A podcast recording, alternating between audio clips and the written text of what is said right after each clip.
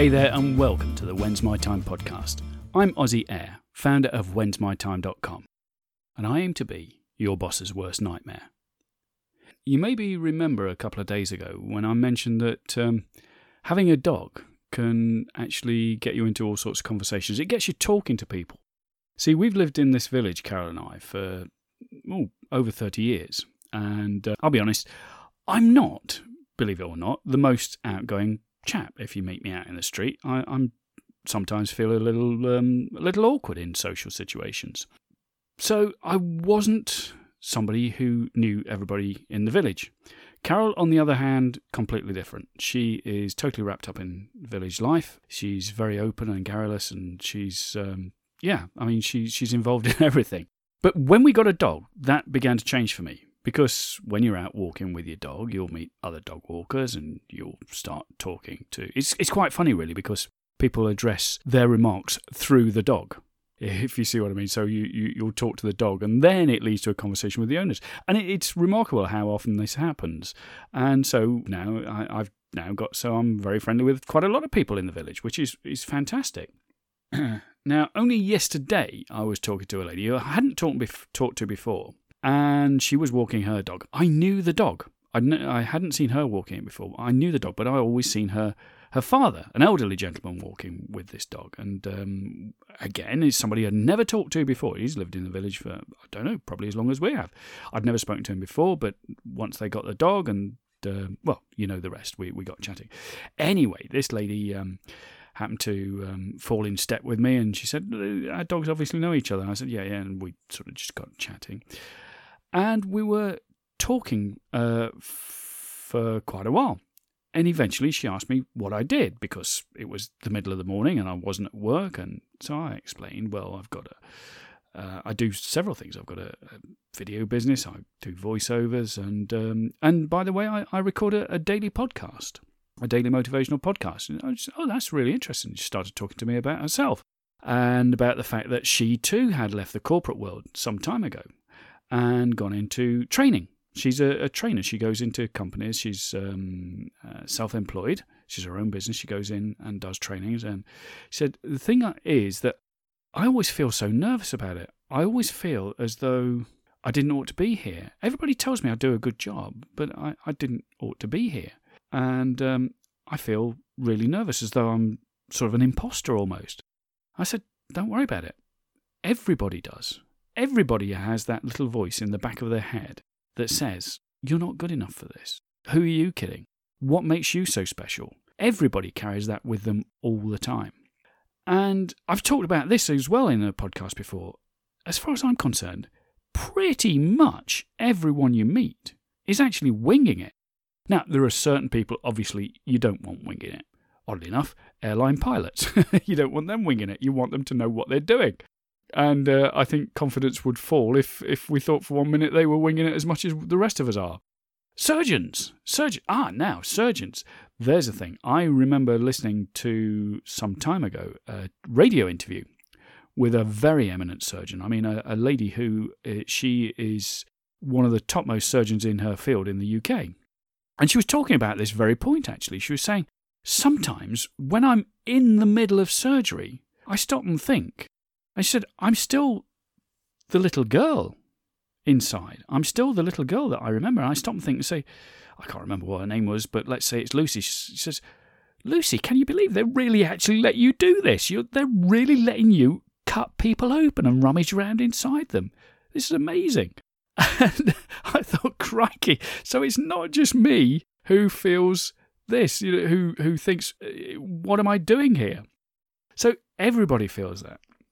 Now, when I was in corporate life, my job latterly, often, because of the specialist field I was in, often brought me into the company of members of parliament in the UK, uh, MPs. And I think it's fair to say that without exception, whatever side of the political divide they were on, the MPs that I met were genuinely and generally pretty nice people trying to do a good job. I may not have agreed with them on a political level, but they were, in the main, decent people and who believed in what they were doing and they were doing it to the best of their ability. But there's the rub. It was clear, without exception, that every single one of them, when you started talking to them, was completely out of their depth. They're, they're all winging it as well. Look, so if we can accept that we muddle through by winging it, really, what's holding you back? There's no excuse. You are good enough. You are good enough. Don't think for one moment that you're not ready. You're absolutely ready. Of course, you'll get embarrassed at the start. The first time you announce yourself in your new role. Because what, what you're going to have to do at the moment, if, you, if you're, I don't know what job you are, but if you define yourself by your job, if somebody asks you what you do, normally they'll give the name of the role that they perform at their company or whatever. The first time you say, actually, I'm uh, whatever it is you choose to be, and say it with conviction, it can feel a little uncomfortable. The first time somebody asked me and I told them that I record a daily motivational podcast felt a little strange. It felt a little uncomfortable. It felt unfamiliar. Because I'd been used to telling them that I create videos and uh, I record voiceovers. And oddly enough, the first time I told people that I created videos and recorded voiceovers felt strange after years in corporate life. But it's important that you do that and you do it soon. Very soon in the in your development in your new role because that reinforces it.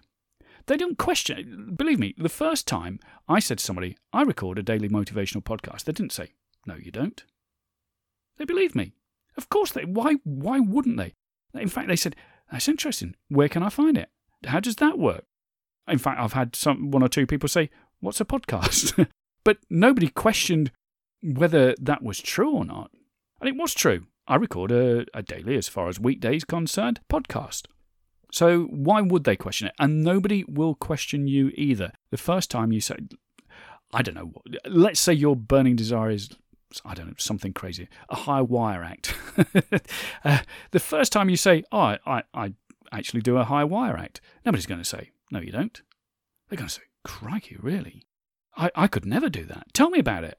And they will. And the buzz that that will give you and the confidence that that will give you going forward, knowing that hey, I'm now a high wire artist. That's great. You are good enough. Now, let me tell you, I was listening only this morning. Occasionally, I listen to um, interviews with comedians. In fact, I, I, listen to a lot of interviews with comedians. It's not just occasionally, it's uh, some of my core podcast listening. Because I feel stand up comedians are some of the people who embody, if you like, the, the move that you're about to make more than anybody because they walk onto the stage, stand there in front of a room full of people, and announce what they are by doing what they do. And the only measure of their success is the laughter of that audience coming back, which will be different every night.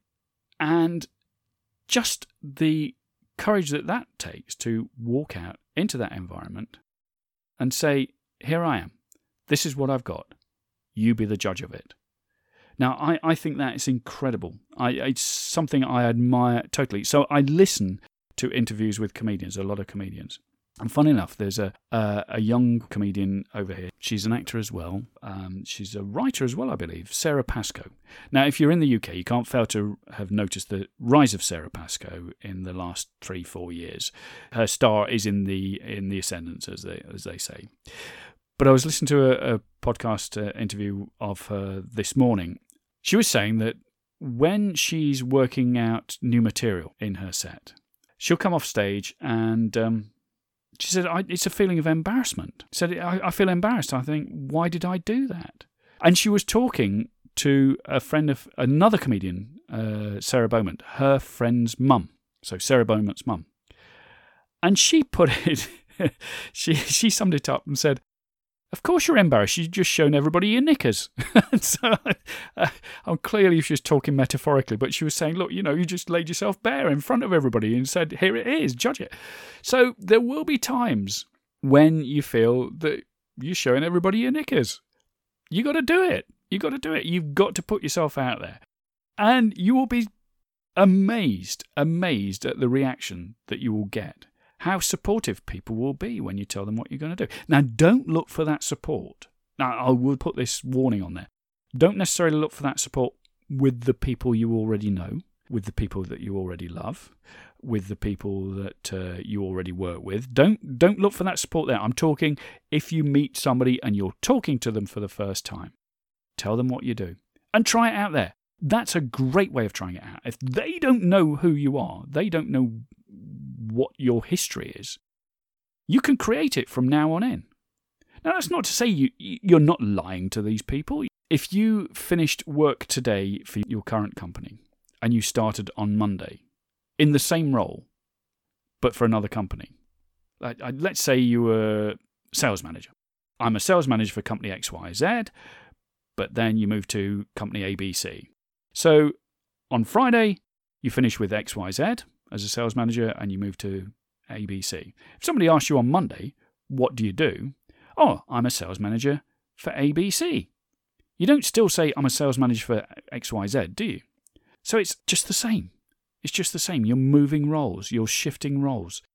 Even if you haven't fully shifted yet, even if you're playing out your new role in your spare time while you're working the day job still because you need to support yourself, you and I know that the route you're taking is focused on your new role, not on your old role. So that's where the focus of the story you tell people should be on your new role. So, as I say, the first time somebody asked me, I hadn't been doing these podcasts very long. I still haven't been doing them overly long. I've got about 30 odd up there. First time somebody asked me what I'd do, I probably got half a dozen. And I thought, well, here we go. Here's what I do. I record a daily motivational podcast, along with other things. They, they didn't question it. Again, a bit of a ramble, but I hope you've got the point. The point is, you're going to get embarrassed at times. The point is, it's going to feel uncomfortable at times. The point is, you're going to doubt yourself at times. The point is, there's going to be a little voice in there saying, no, no, that's not really you. You're not good enough for that. It's other people that do that. Who do you think you are? You can ignore that voice because everybody else is ignoring the exact same voice going on in their head, too. You're good enough. You are good enough. You are enough. So get on and do it. But hit me up on Twitter at Aussie Air. Tell me what you like best about this podcast. If you want, you can always email me, Aussie at whensmytime.com. Don't forget to subscribe to the podcast either. You can do that either on Stitcher Radio or on iTunes. Uh, that way, you're not going to miss a thing. And while you're over at iTunes, leave me a review. If you leave me a written review, I will read it out on some future podcast. Leave me a handful of stars as well, uh, because that helps this podcast climb in the ratings and it helps other people find it too. And you're a nice person. We know that you're a nice person. You're a helpful person, and you want to help other people find this podcast too. So both I and they will thank you for it. Okay, I've been Aussie Air, founder of whensmytime.com, and I'm here to tell you your time is now.